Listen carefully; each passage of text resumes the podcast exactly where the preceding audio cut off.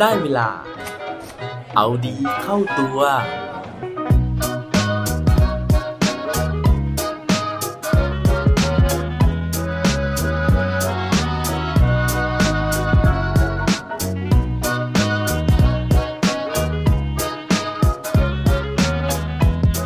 จะทำยังไง ถ้าเราเดินได้ไม่ถึงร้อยเมตร สวัสดีครับ พบกับผมชัชวานแสงปรีดีกร และรายการเอาดีเข้าตัว รายการที่จะคอยมาหมั่นเติมวิตามินดีดด้วยเรื่องราวแล้วก็แรงบันดาลใจ เพื่อเพิ่มพลังและภูมิต้านทานในการใช้ชีวิตให้กับพวกเราในทุกๆวัน สัปดาห์ที่แล้วนะฮะผมได้เกริ่นเอาไว้นะครับว่าผมเนี่ยจะลองไปเปิดห้องนะฮะหรือว่าไปสร้างอีเวนต์ใน Clubhouse นะครับ แล้วก็ได้พูดออกไปแล้วนะฮะ เพราะฉะนั้นเนี่ยก็เลยต้องไปทำนะครับ โดยที่ผมเริ่มลองจัดนะฮะ Clubhouse ครั้งแรกเนี่ยในวันจันทร์ที่แล้วนะครับ ตอนประมาณ5ทุ่มนะฮะ เพราะว่าเป็นเวลาที่ผมเนี่ยกลับจากการออกกำลังกายนะฮะไปตีแบดมาเรียบร้อยแล้วนะครับ ปรากฏนะฮะว่าวันนั้นนะฮะมันไม่ค่อยประสบความสำเร็จเท่าไหร่นะครับ เพราะว่าจำนวนคนที่เข้าฟังเนี่ยค่อนข้างจะน้อย แล้วก็ส่วนใหญ่เนี่ยเป็นเพื่อนๆของผมทั้งนั้นเลยนะฮะ ซึ่งพอเป็นเพื่อนที่รู้จักกันมานะฮะมันก็เขินนะครับ เพราะว่ามันเห็นหน้านะฮะมันเห็นหน้าค่าตากันนะครับ แล้วก็เออมันก็มีความกระอักกระอ่วนบางอย่างนะฮะที่จะดำเนินรายการนะครับ เพราะว่าผมเนี่ยไม่ได้คาดหวังว่าจะมีคนรู้จักเข้ามามากมายขนาดนั้น คือต้องเรียกว่าไม่มีคนที่ไม่รู้จักเลยก็ว่าได้นะครับ เพราะฉะนั้นเนี่ยก็เลยจบบทสนทนาในวันนั้นนะฮะจบ topic ในวันนั้นเนี่ยไปอย่างรวดเร็วนะครับ ประกอบกับนะฮะวันนั้นเนี่ยมันเป็นวันที่มีห้องที่เขาบอกว่าโอ้โหคนเนี่ยเข้าไปฟังกันแบบห้องแตกเลยนะฮะคือห้องที่พูดถึงเรื่องของการรวมตัวของคนที่จำได้นะฮะว่า พรรคไทยรักไทยในอดีตเนี่ยเป็นยังไงนะครับ ซึ่งในนั้นเนี่ยก็มีผู้ชายที่ชื่อว่าโทนี่นะฮะเข้ามาร่วมแจมด้วยนะเขาเลยบอกว่าโอ้โห มีคนฟังเนี่ยทะลักมากว่าต้องมีห้องถ่ายทอดสดออกไปนะครับ ประมาณ 6-7 ห้องเลยทีเดียว คนฟังร่วมแสนกันเลยทีเดียวนะฮะพอหลังจากออกจากห้องนะฮะวันนั้นเนี่ยก็มีความ fail เล็กๆนะฮะว่าเฮ้ยเราแบบจะทำได้หรือเปล่านะฮะกับการลอง เป็น moderate นะฮะหรือว่าจัดรายการใน Clubhouse นะครับแล้วก็เกิดความท้อนะฮะว่าเออหรือเราจะไม่ทำดีนะฮะว่าแล้วนะฮะก็เลยตัดสินใจนะครับ ไปเปิด Netflix นะครับแล้วก็ไปดูภาพยนตร์ที่ save save เอาไว้นะฮะอยู่ใน My List นะครับแต่ว่ายังไม่ได้ดูนะฮะ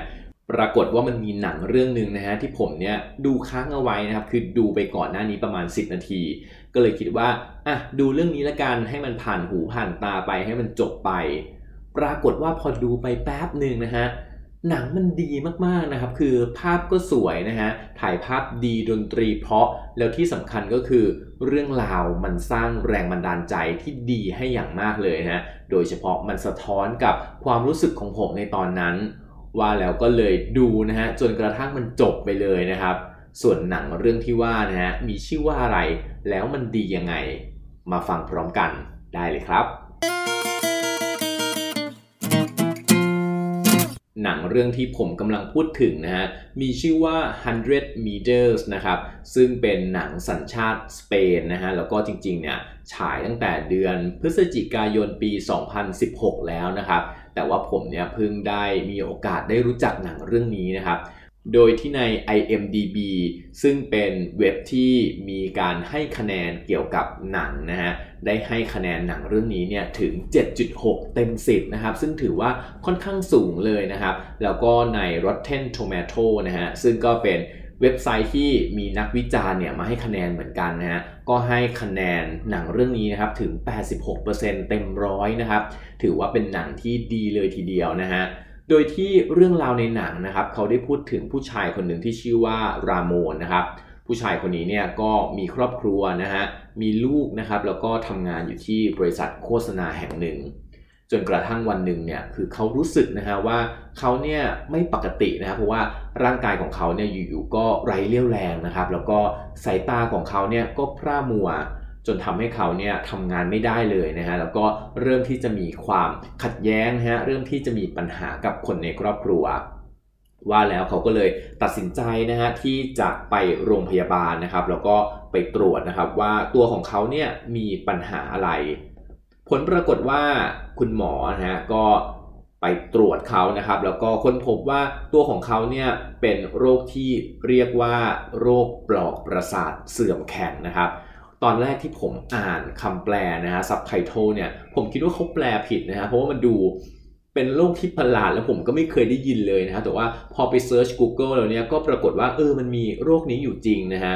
ซึ่งในทางการแพทย์เนี่ยเขาเรียกว่าโรค MS นะครับหรือว่าเป็นโรคเรื้อรังทางระบบประสาท ซึ่งโรคนี้ฮะมันพีคตรงที่อาการของคนที่เป็นโรคเนี้ยครับแต่ละคนเนี่ยอาการจะไม่เหมือนกันเลยนะฮะเพราะว่า มันเกิดขึ้นได้ทั้งตามัว มองเห็นภาพไม่ชัด เห็นภาพซ้อน กลืนลำบาก คลื่นไส้อาเจียน สะอึกไม่หยุด แขนขาอ่อนแรง หรือว่าอาจจะอ่อนแรงแค่ข้างเดียว หรือว่าสองข้างก็ได้นะฮะ หรือว่ามีอาการปัสสาวะลำบาก ขับถ่ายลำบาก ท้องผูก มีอาการชาขึ้นมานะฮะ ทั้งบริเวณลำตัว หรืออาจจะชาเป็นส่วนๆซิกซี่ ชาที่หน้าอย่างเดียวอะไรเงี้ยก็มี หรือว่าบางคนก็อาจจะเวียนศีรษะนะครับ ซึ่งทั้งหมดนี้นะฮะมันหลากหลายมากจนกระทั่งทำให้คุณหมอเนี่ยเขาไม่สามารถที่จะตรวจวินิจฉัยโรคได้อย่างถูกต้องตั้งแต่ตอนแรก แล้วพออาการมันปล่อยไว้นานๆนะครับ มันก็จะส่งผลถึงขนาดที่ทำให้เราเนี่ยพิการได้ ตอนนั้นนะฮะคือพอฟังผลการวินิจฉัยเสร็จนะฮะโชคดีที่คุณหมอเนี่ยรู้เร็วนะฮะว่าคุณรามวนเนี่ยคือเขาป่วยเป็นโรค MS นี้นะครับ แล้วก็คุณหมอก็เตือนบอกเขานะฮะว่า โรคนี้อาจจะส่งผลกระทบต่อตัวเขา จนถึงขนาดทำให้แม้จะเดินแค่ร้อยเมตร ก็ยังอาจจะทำไม่ได้ หลังจากที่ฟังผลวินิจฉัยของคุณหมอนะฮะจิตใจเขาก็ตกต่ำมากเลยนะฮะแล้วเขาก็รู้สึกเศร้านะครับ แล้วก็ไม่รู้ว่าจะทำยังไงกับชีวิตนะฮะตอนนั้นเนี่ยภรรยาของเขาอยู่ๆก็คลอดลูกออกมาด้วยนะครับ แม้แต่ลูกที่เพิ่งเกิดมานะคือเขาเนี่ยก็มองไม่เห็นหน้านะครับคือสายตามันพร่านะฮะตามันมัวไปหมดเลยนะครับ แล้วก็ตัวเขาเองเนี่ยขาดความมั่นใจถึงขนาดที่จะอุ้มลูกอะครับก็ไม่กล้าอุ้มนะฮะเพราะว่าเขากลัวว่าจะทำลูกเนี่ยหล่นลงไป รวมถึงแม้แต่ตอนที่จะกอดลูกเนี่ยเขาก็ไม่รู้สึกนะฮะหรือว่าสัมผัสไม่ได้เลยครับว่าสิ่งที่กำลังกอดหรือกำลังอุ้มอยู่เนี่ยคืออะไรนะฮะ มีการทำการทดสอบนะฮะโดยพ่อตาของคุณรามอนนะครับเอากระสอบนะฮะมา3กระสอบแล้วก็ปิดตาเขานะครับ แล้วก็ให้เขาเนี่ยเอามือล้วงไปในกระสอบ ซึ่งมีแป้งนะฮะมีข้าวแล้วก็มีเมล็ดกาแฟนะครับ คุณลาโมนเนี่ยไม่สามารถที่จะแยกได้เลยนะฮะว่าแต่ละกระสอบเนี่ยของที่อยู่ข้างในคืออะไร เวลาที่ล้วงมือเข้าไปสัมผัส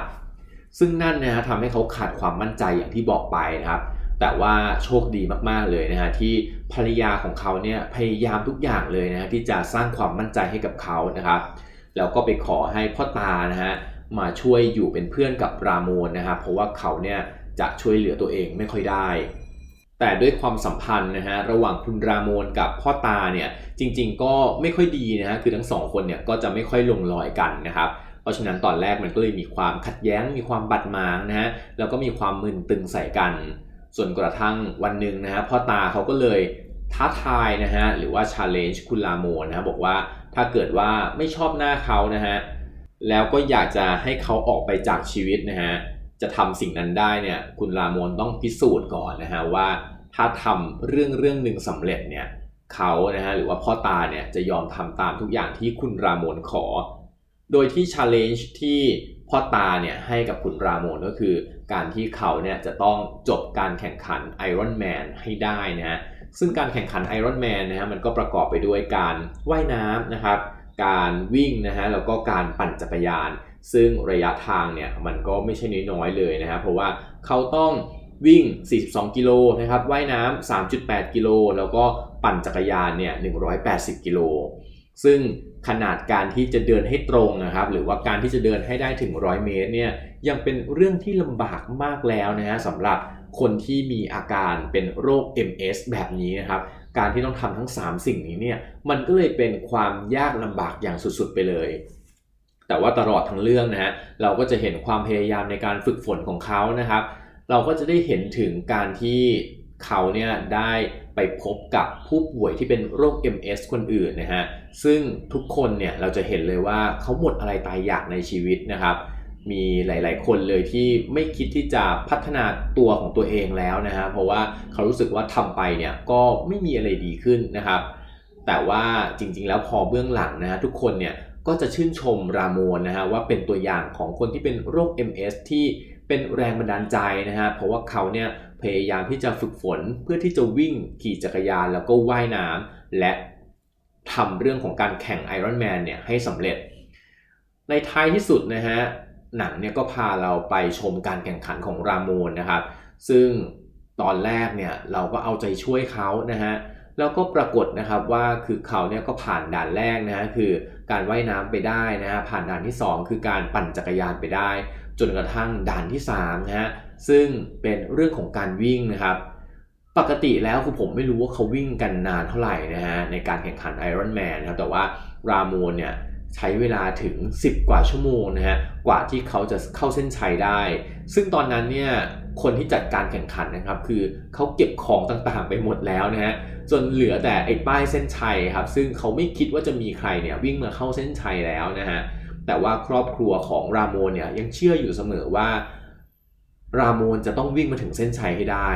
แล้วสุดท้ายเนี่ยก็เกือบจะถึงเส้นชัยจริงๆนะฮะ ซึ่งพอถึงระยะที่ประมาณเหลืออีกประมาณ 500 เมตรสุดท้ายครับ ทั้งครอบครัวนะฮะก็วิ่งไปจูงมือรามนนะครับ แล้วก็พาเขานะฮะจูงเขาแบกเขาประคองเขาเข้าเส้นชัยไปด้วยกัน ทั้งหมดนี้นะคือผมรู้สึกว่า เฮ้ยมันแบบมันน่าตื้นตันใจมันน่าประทับใจนะฮะเพราะว่ามันแสดงให้เห็นเลยว่าคนคนหนึ่งเนี่ยคือเราจะยอมแพ้อะไรก็ได้นะมันก็จะจบเรื่องแบบง่ายๆครับ แต่ว่าถ้าเราตั้งใจนะที่จะทำมันให้สำเร็จนะครับ มันก็จะสำเร็จได้แล้วส่วนประกอบสำคัญเลยที่มันทำให้ความสำเร็จของคนคนหนึ่งเกิดขึ้นอะมันก็คือคนรอบข้างนะคนที่อยู่เคียงข้างเขานะครับ ตอนจบนะฮะหนังก็ยังพูดถึงนะครับว่านอกจากการแข่งขันไอรอนแมนครั้งนี้แล้วนะฮะคุณราโมนเนี่ยก็ยังมีได้เข้าแข่งขันนะครับเรื่องของการวิ่งมาราธอนนะฮะอีก 4-5 ครั้งนะครับแข่งขันเอ่อไตรกีฬานะครับในระดับที่เป็นเรียกว่าระยะของโอลิมปิกนะฮะอีกหลายครั้งเลยเหมือนกันนะครับรวมถึง Half Ironman นะครับอีก 4-5 ครั้งเหมือนกันนะฮะจนสุดท้ายนะครับ เขาบอกว่าคุณราโมนเนี่ยก็ไม่สามารถที่จะยื้อชีวิตจากโรคนี้ไปได้นะฮะคือเขามีชีวิตอยู่ต่อไปได้อีกแค่ 3 ปีเท่านั้นนะครับ แต่ว่านั่นไม่ใช่สาระสำคัญของหนังนะฮะเขาบอกว่าสาระสำคัญก็คือว่าในช่วงระยะเวลา 3 ปีที่เขามีชีวิตอยู่ครับเขาได้ทำในสิ่งที่คนเนี่ยไม่เชื่อนะฮะว่าคนแบบเขาจะทำได้ แล้วเขาก็ทำได้สำเร็จ ซึ่งพอดูหนังเรื่องนี้จบนะฮะอย่างที่บอกว่าผมก็เลยกลับมามองย้อนตัวเองนะฮะว่า เฮ้ยความล้มเหลวนะฮะแค่ครั้งแรกของการจัด Clubhouse นะฮะไม่น่าจะหยุดยั้งนะครับ ตัวผมได้ว่าแล้วนะฮะก็เลยตั้งปณิธานอีกรอบนึงนะฮะว่าจะลองจัดอีกเซสชันหนึ่งนะฮะในวันอังคารนี้นะครับ โดยที่เวลาน่าจะขยับมาเช้าหน่อยสักประมาณ3ามทุ่มนะฮะแล้วก็หวังว่าครั้งนี้นะฮะน่าจะดีกว่าครั้งที่แล้ว แค่นั้นผมก็น่าจะดีใจแล้วครับ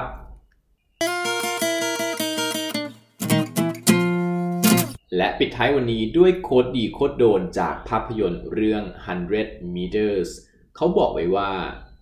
giving up is not an option การยอมแพ้ไม่ควรเป็นหนึ่งในทางเลือกของเราครับ อย่าลืมกลับมาเอาดีเข้าตัวกันได้ทุกวันจันทร์ พุธ ศุกร์ พร้อมกด subscribe ในทุกช่องทางที่คุณฟัง รวมถึงกดไลค์ กดแชร์เพื่อแบ่งปันเรื่องราวดีๆ ให้กับเพื่อนๆของคุณ ผ่านทุกช่องทางโซเชียลมีเดีย สุดท้ายนี้ขอให้วันนี้เป็นวันดีๆของพวกเราทุกคน สวัสดีครับ